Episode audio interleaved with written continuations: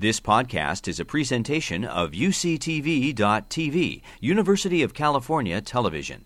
Like what you learn, help others discover UCTV podcasts by leaving a comment or rating in iTunes. Welcome to Let's Jam the Arts in Medicine. In this series, we feature artists and educators in healthcare who have made a connection between what inspires them to listen and communicate with creativity and compassion. In this session, we talked with Holly Walter Kirby and Adam Steinberg, whose methods, called Storyform Science, can help us all learn to communicate complicated information more effectively and clearly by presenting research in the structure of a story.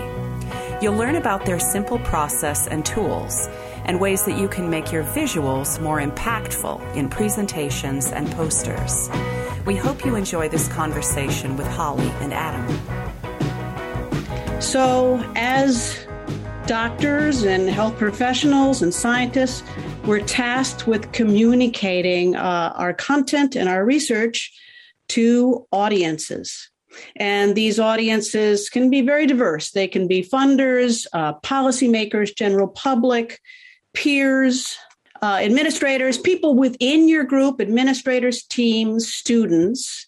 And of course, we never communicate just for the sake of communicating. We do so to impart knowledge, build understanding, and influence the behavior of our audience. Now, these goals that I've just listed, they're related.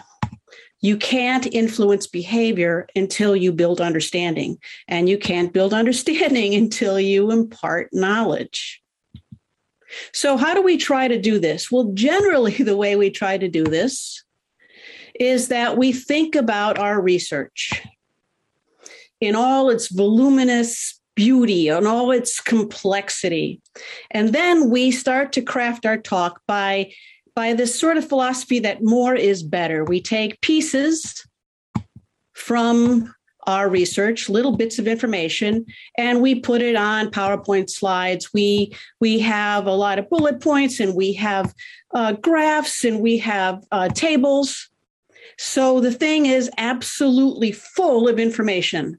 And then what we really hope happens is that our audience will then understand everything that we know. So the question is, of course, does this work? Of all the talks you've heard, what per how many of them have you understood from start to finish? Well, you can answer that question for yourself, but if you're like most of the people we talk to, the answer to this question, does it work, is no, not really. And why not? Well, for people to understand what's being said in a talk, what they actually need to do is they need to take in, receive those bits of information that the speaker is giving them, and they need to examine them, consider them, and then they need to put them together with each other and with things that they already know. And of course, this has to happen in real time. They're doing this while they're getting more pieces. And a smart audience can keep up for a while, but at some point, um, you know, the pieces are coming, so many pieces are coming so fast that they start to feel overwhelmed and get lost. And when that happens, oftentimes they give up and they start, pay, they don't pay attention anymore. And when that happens, whatever the speaker is talking about is no longer important to them. Neither is their research, and the speaker is not very important either. So, if we want people, if we want to impart knowledge, to build understanding and influence behavior, what we need to do is to get our audience to pay attention and engage, to process, to persevere because sometimes you've got to struggle a little bit. And the things I've just written down that that are needed to build understanding are called learning. And learning is a process that takes a lot of work. So, is there a method that can help an audience do this? And will it work for any audience and any discipline? And will it work for talks, posters, and visuals? Well, that's where Adam and I come in. Adam is an artist and a scientist. I'm a chemist and a playwright. We're both educators. And um, I invented the story form method, but then Adam and I have worked it and reworked it while we're teaching a course for the University of Wisconsin Madison. The course is an eight week course. And in that course, we have students craft, first of all, a three minute naked talk, which has nothing to do with what you're wearing or what you imagine the audience wearing. It's the fact that you can't have slides. Then, story graphic infographics posters, and then a 10 minute talk with slides.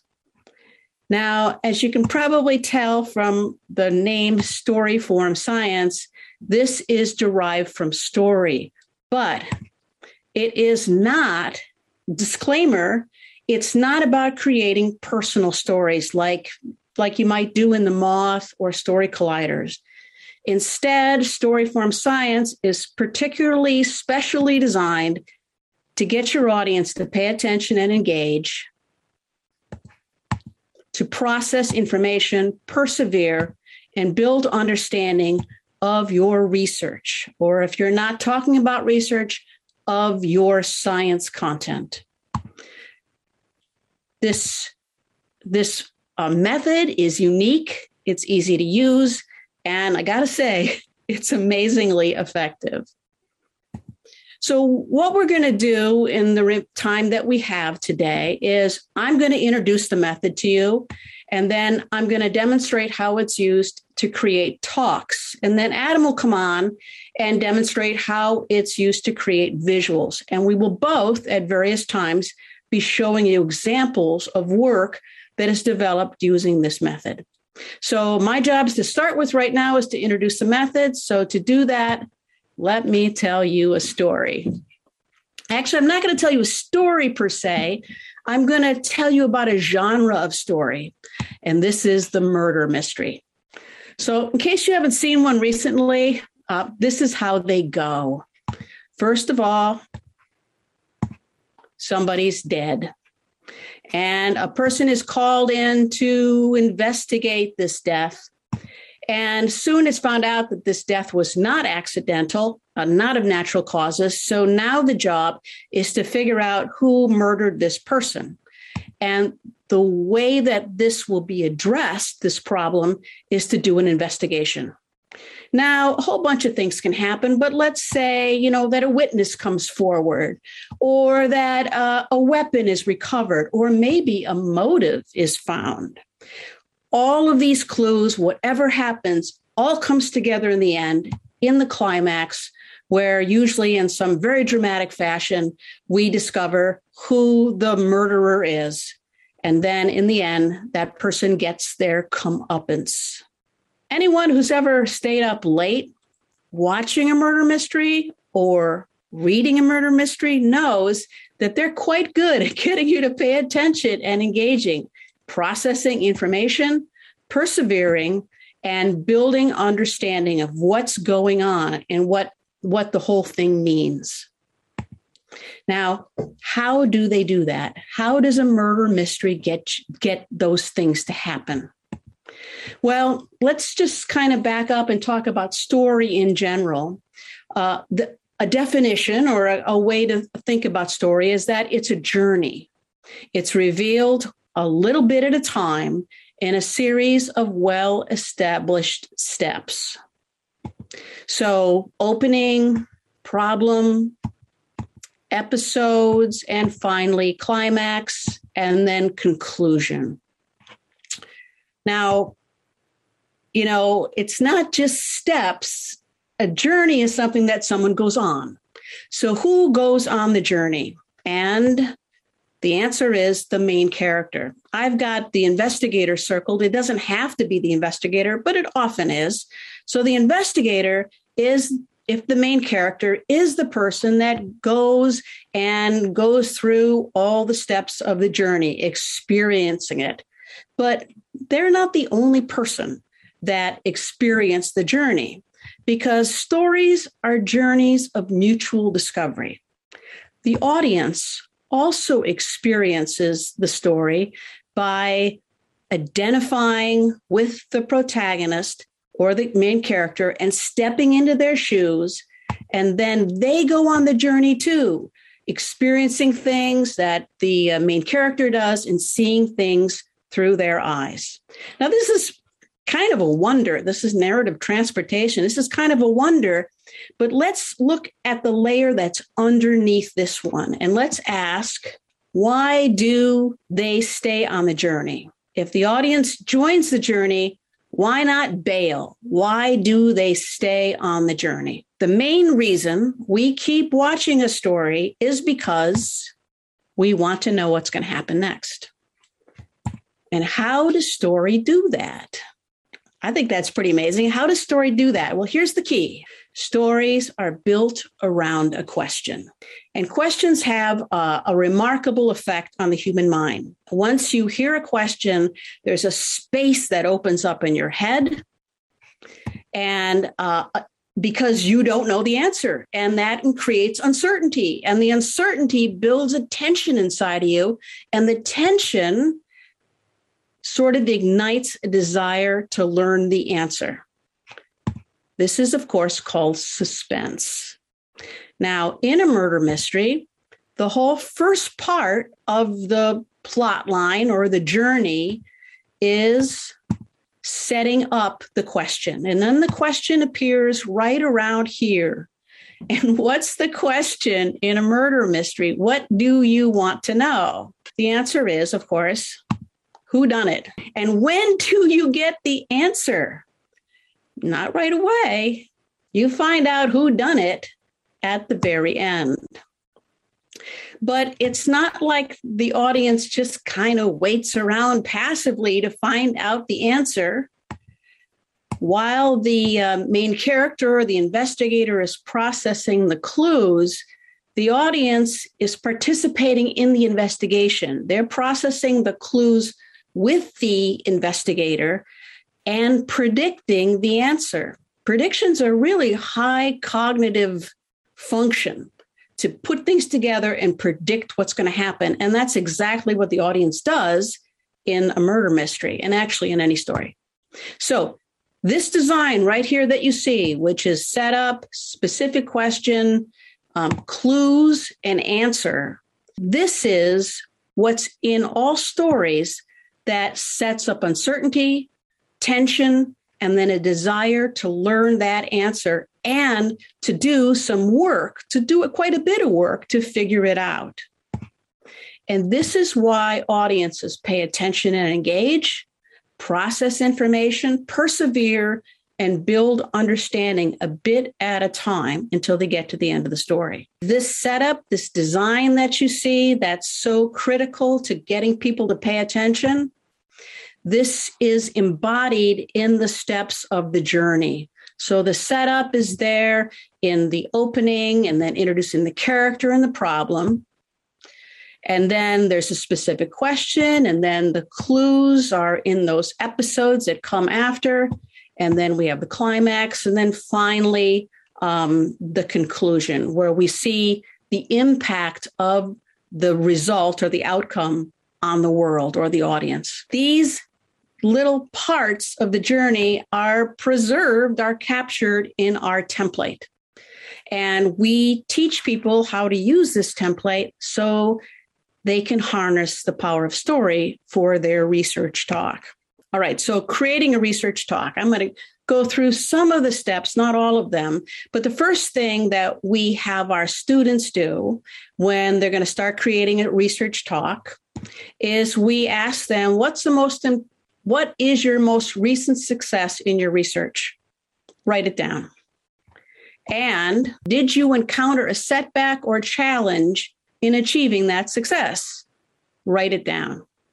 Now, so you can kind of follow along with me. I would, I'm going to give you about a minute and you can write down the answers, these answers for yourself. So hopefully you've got something written down but mostly, I'd just like you to sort of carry in your mind what what you might be designing a talk about as we as we move through things. So, the next thing we do with our students is that we acknowledge that, well, research is sort of like a puzzle, but it isn't like a puzzle in other ways. For example, way one is you don't get the lid of the box, right? You don't know what you're sp- trying to be um, uh, putting together and seeing. You've got to kind of figure that out. But the next thing uh, is even more important for right now, and that is that whereas if you get a puzzle in a box, you know that um, it's it's got edges. It's it's it, it's got a certain number of pieces in it.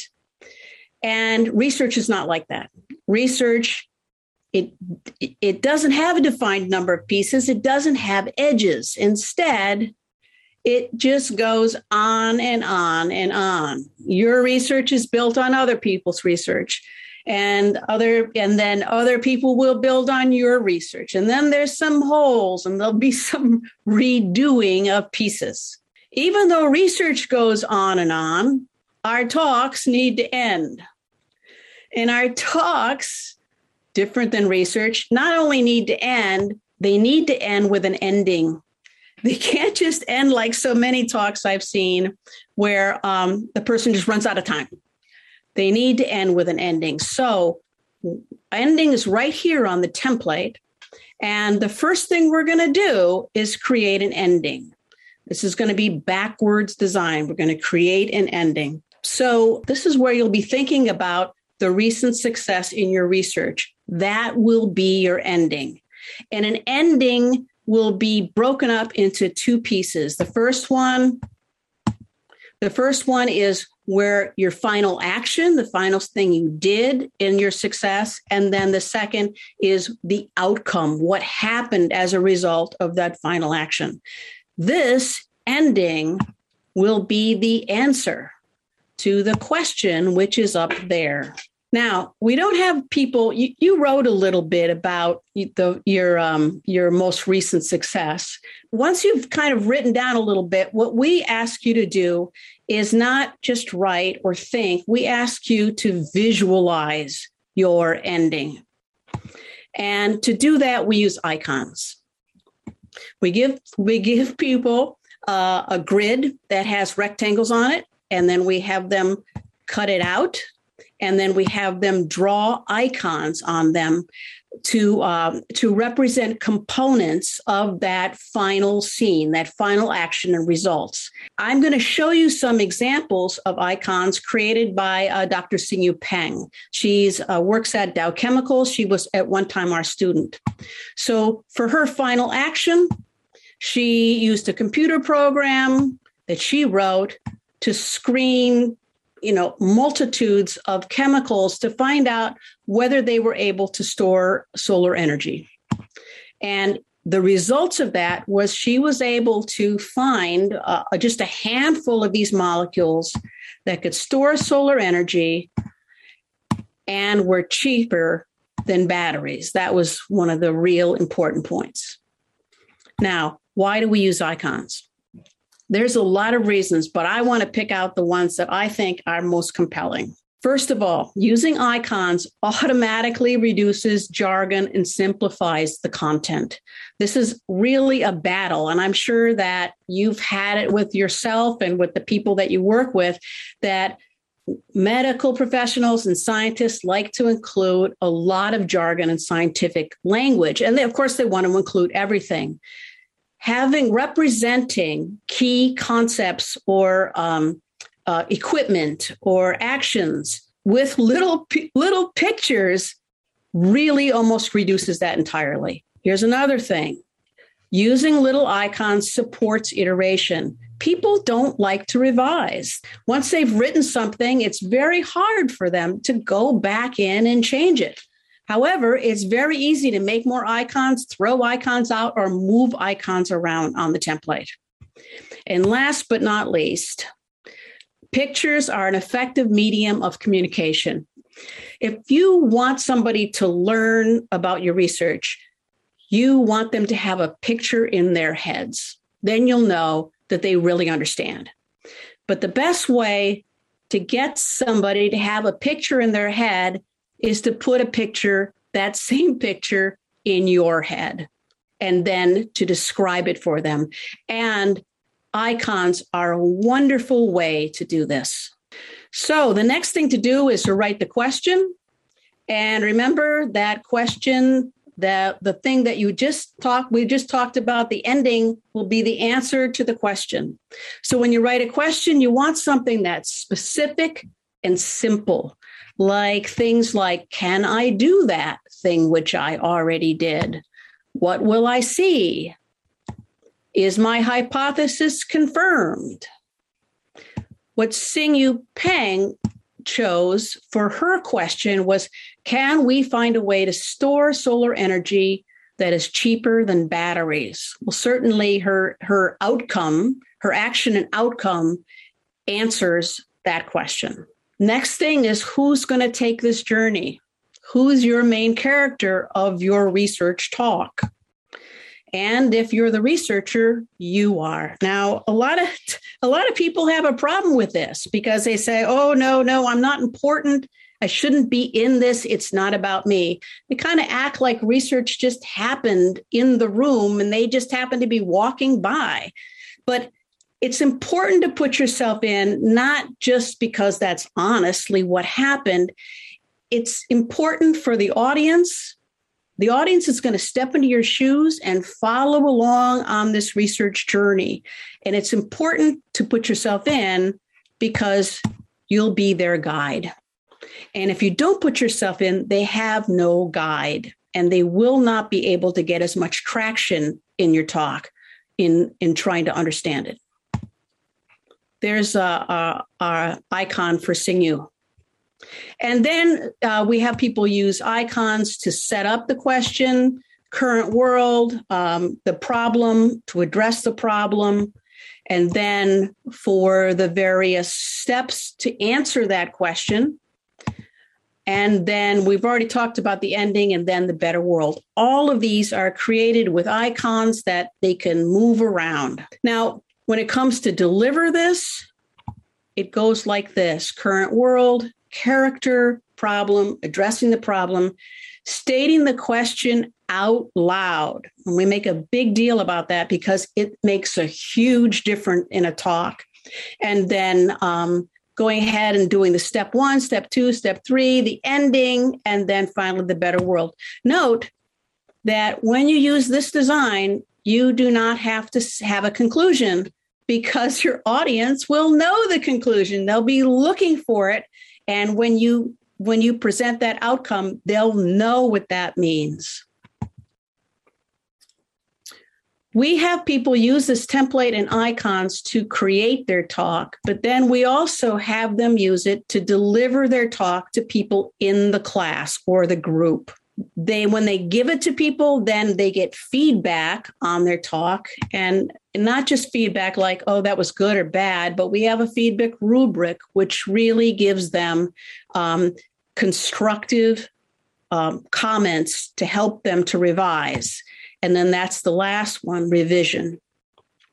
And then once they've revised um, when we teach these classes we have people deliver their talks everywhere to in three minute thesis talks or to outreach events in churches um, in coffee shops in breweries.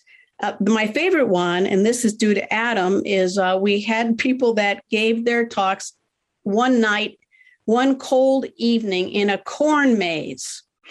And then what happens is that the audience no matter whether they're in the corn maze or not or a brewery uh, they get a little um, piece of paper that asks them some questions. So then they hand that to the speaker. The speaker gets feedback, and then that speaker revises again. I have for my for showing an example, I have Xingyu Peng's talk.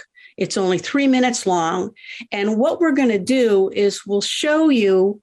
Um, you'll hear her voice, and then you'll see her icons appear and move as she gives this talk. Morning, everyone.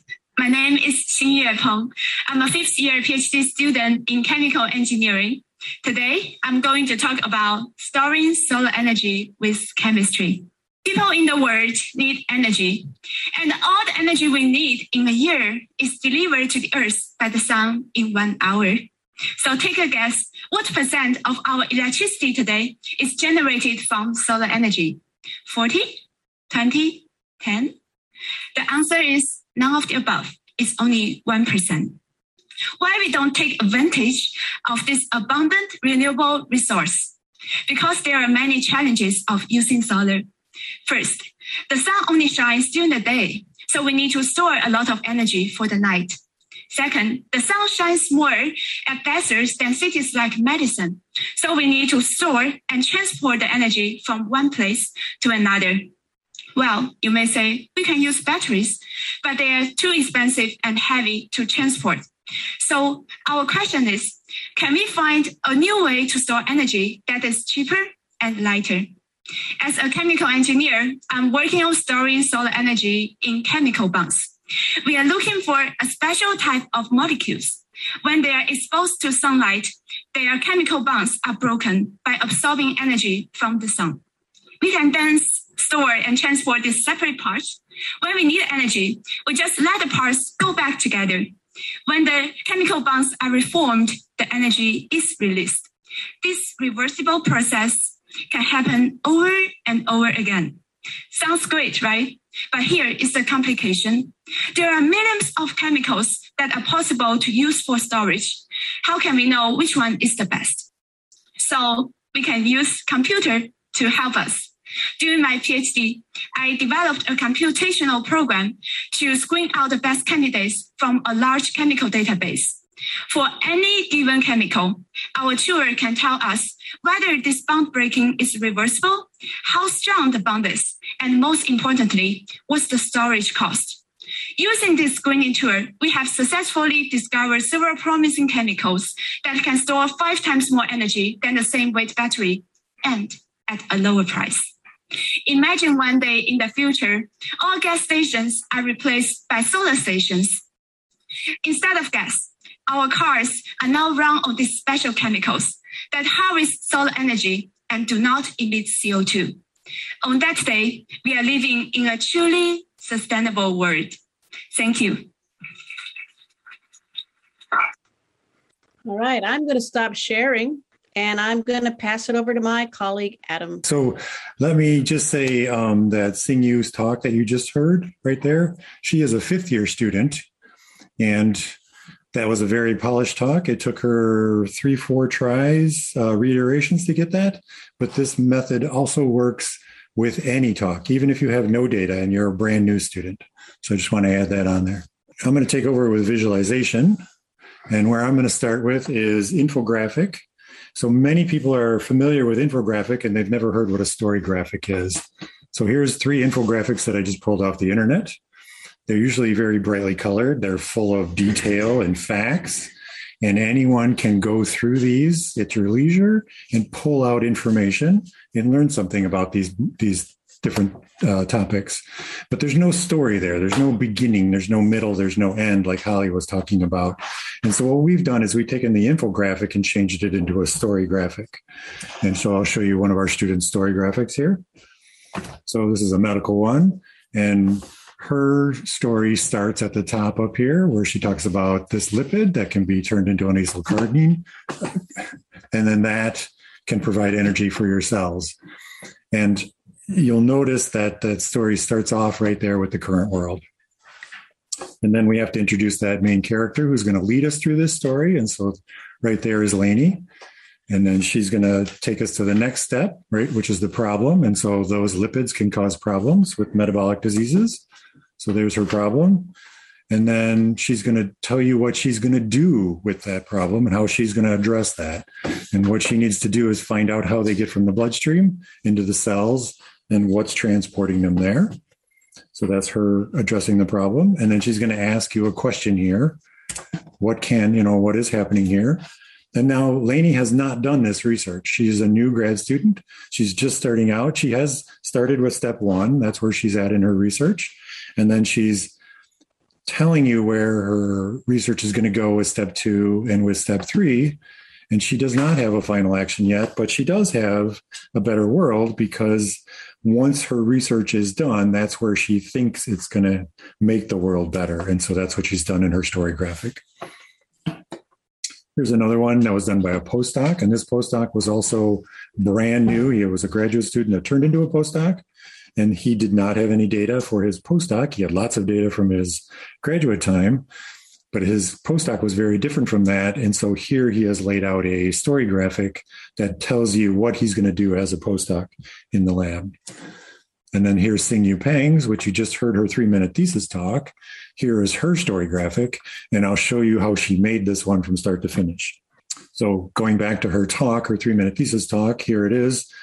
We need to convert this, or she needed to convert this into a story graphic.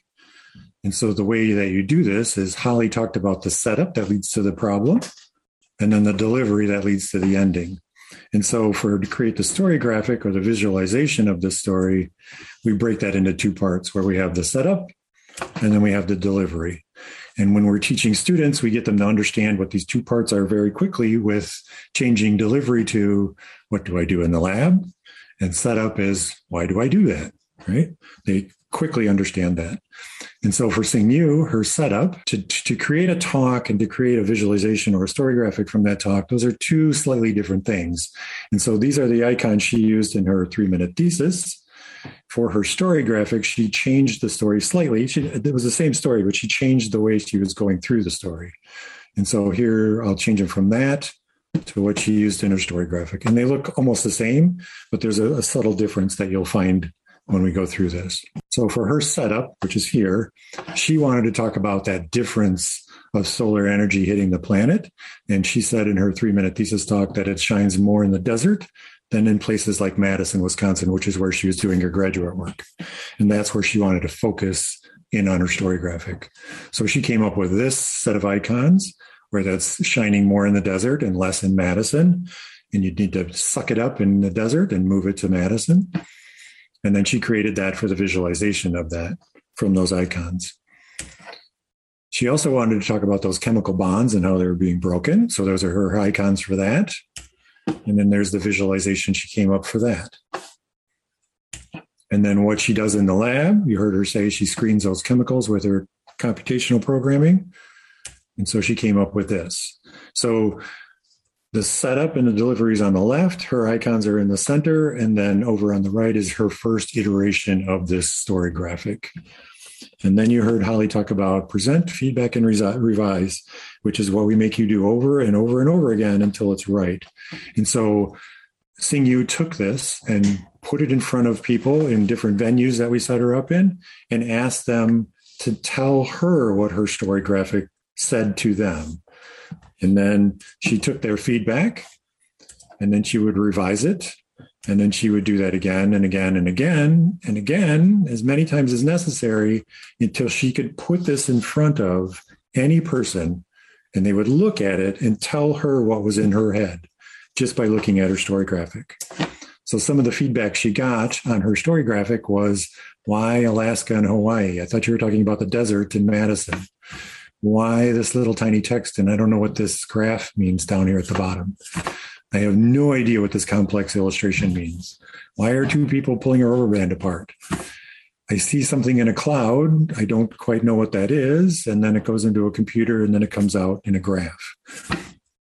I don't know what volumetric energy density is, and I don't know what gravimetric energy density is. So, taking that feedback she reworked her icons a second time to make it more clear in her head so that she could redo her story graphic. And so from that, she created the top part of this story graphic. And I think this took her about three tries to get to this, three sets of feedback to get to this point. And then for what I do in the lab, that became expanded. And she came up with this on the bottom part. And now you notice between the left side of the screen and the right side of the screen, the biggest difference is she added some words in there to help guide you through those different parts of her story graphic.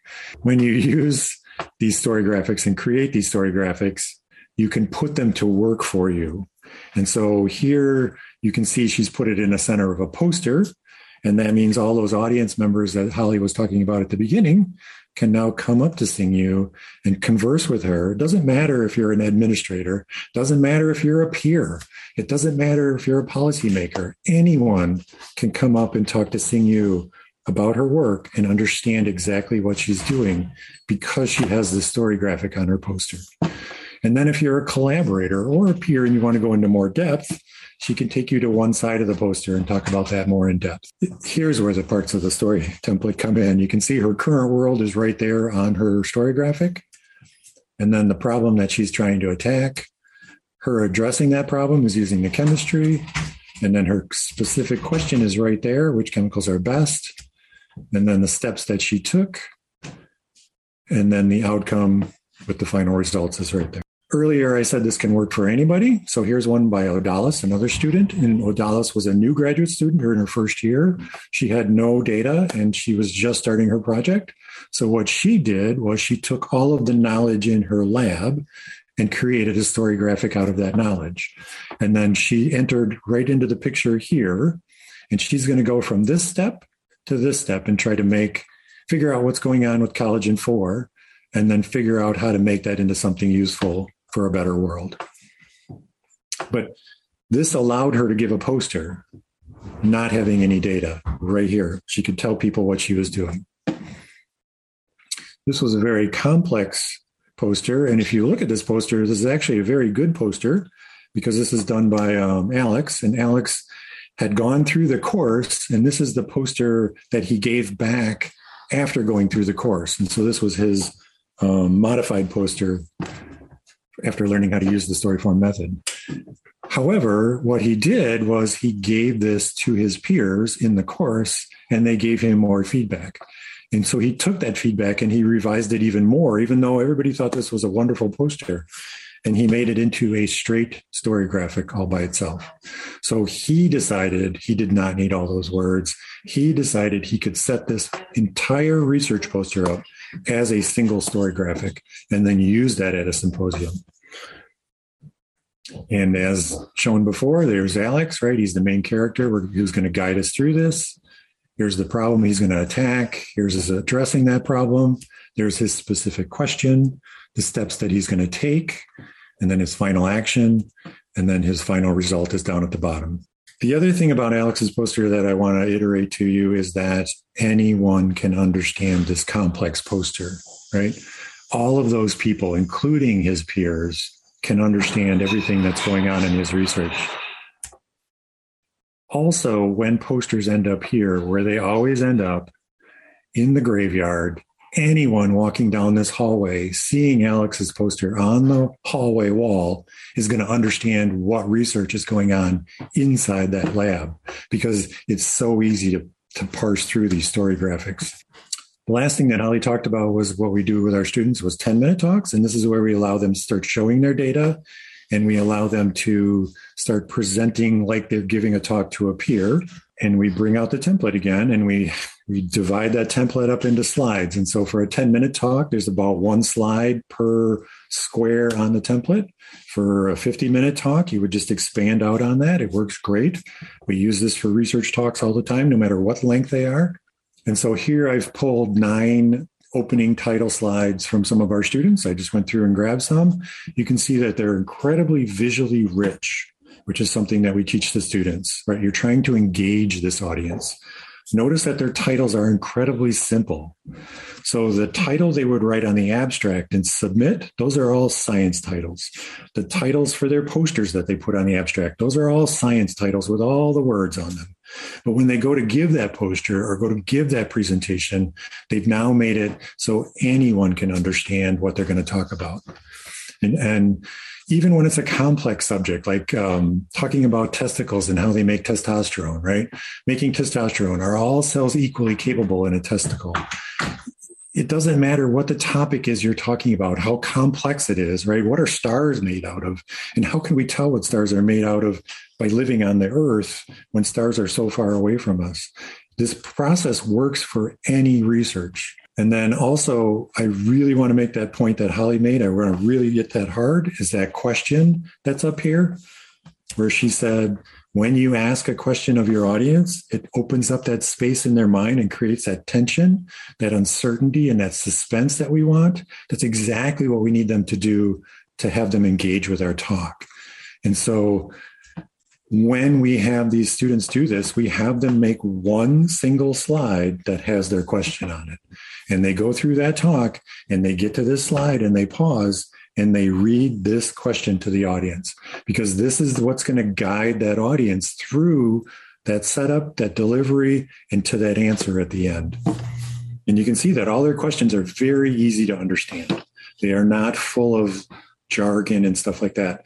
We always tell our students in the beginning they want to have all that jargon. We always tell them, you know, you want that jargon, you can bring that back in another iteration after you've gone through this a few times. And most of them never bring back their jargon. The last thing I want to talk to you tonight about is visuals for talks. So just single illustrations. Often in science, we set up something and we say, you know, we started here and we had this thing. And then when we were done, it ended here. And look at that. It proved my point. It was great. It was wonderful. But we really need to tell the story, as Holly was saying. In order to do that, we need to show the different steps that happened. So we set this up and we did this. And in, in six hours, we already saw this moving. And in 12 hours, it was moving even further. By 18 hours, it had hit this mark. And by 24 hours, it had finally reached the end point that we were looking for. Telling that story is so much more satisfying for an audience than just we started here and ended here. And again, straight off that template, there's the question, there's the individual steps, and there's the final result all of us who talk about science end up using process slides. And so I want to show you a process slide and then how to convert that over into a story. And so here we have a cell uptake binding assay. And so there's the cells in the petri dish, and then we're going to do something to them, and then we're going to do something else to them. But we've done many more things to them, and I've run out of room on the slide. And so what we do in this situation is we say, well, we got some white space down below. Let's move down there but then we run out of room again. And so then what do we do?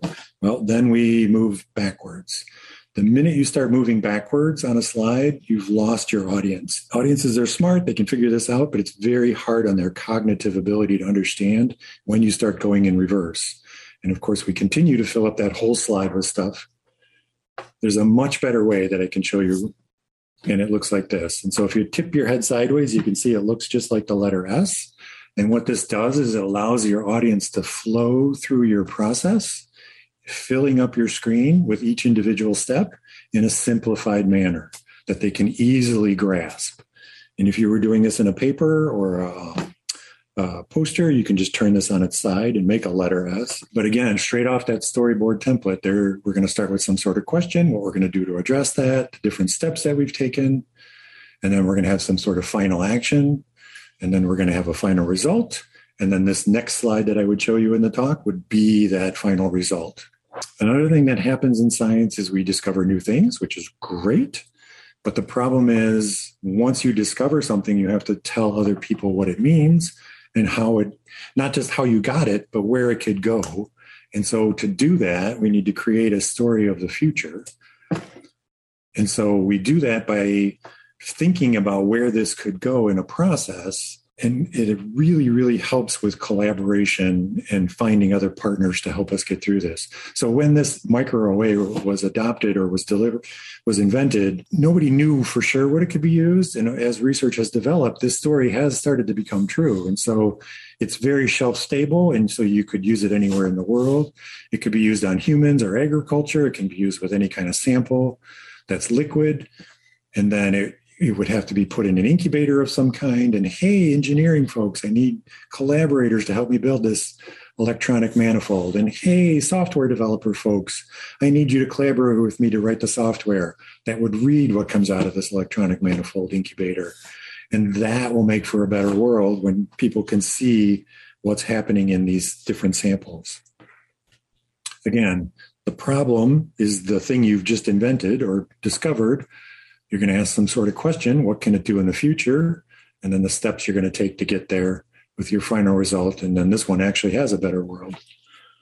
Individual illustration, you can use color to tell story. So often what people do is they create an illustration and then they fill it with color. We call that color vomited because you've vomited color all over it. It doesn't help the audience understand what's going on in this illustration or the story that you want to tell. But if we change that and start to use the story form science method and start to use color to tell the story, you can see that this one has groupings to it and it, it parts and pieces that you might be able to pull apart. And so something is happening in a negative manner in the in the nucleus of the cell, and that starts in the membrane as a cascade, goes through the cytosol, and then there's something that's happening to that process that can alter it, and then we can get in there and modify that and use it to our advantage. And so there's the problem, there's step one, step two, that action, and then that final result that we can use to our advantage. As we do our research, we collect all kinds of data and then we have to analyze that data. And so this graph here should look very familiar to anyone doing science. This graph is basically an infographic, right? You've taken all these stats, all this information that you've collected, and you've put it into a visualization that's filled with information. What we really need to do that now is talk to other people about it. And I could show other people this graph, but it's it's an infographic. It's very hard to parse through. So I have a story that I've deduced from this that I've analyzed. And here's my story. So if I let you read that text and think about that infographic up there, you can pair the two together but it takes a lot of cognitive work to try to figure out where those words go on that infographic. All right, if I leave that text there and I change that infographic into a story graphic, again, same data, but I'm going to change it into a story graphic. And then I say that story at the bottom down there and you read those words. It's now much easier to figure out where those words go on that story graphic. And so yes, it's very necessary. But when we want to communicate that, we need to turn it into a story so that people can understand the verbal story visually when we tell it. So we've talked about the storyboard template, we've talked about the icons that we create, and we've talked about the storyboard or the rubric that we give. So anyone can understand your research when you're using the storyform method. If you go to storyformscience.com, you can see that we do workshops and we do courses, and the courses are very short, right? They're four, six, or eight weeks, and they're only three hours a week. And we already have the summer course coming up for next summer. We teach this every summer, and we might even have a spring course coming up. You've been listening to a podcast by University of California Television. For more information about this program or UCTV, visit us online at uctv.tv.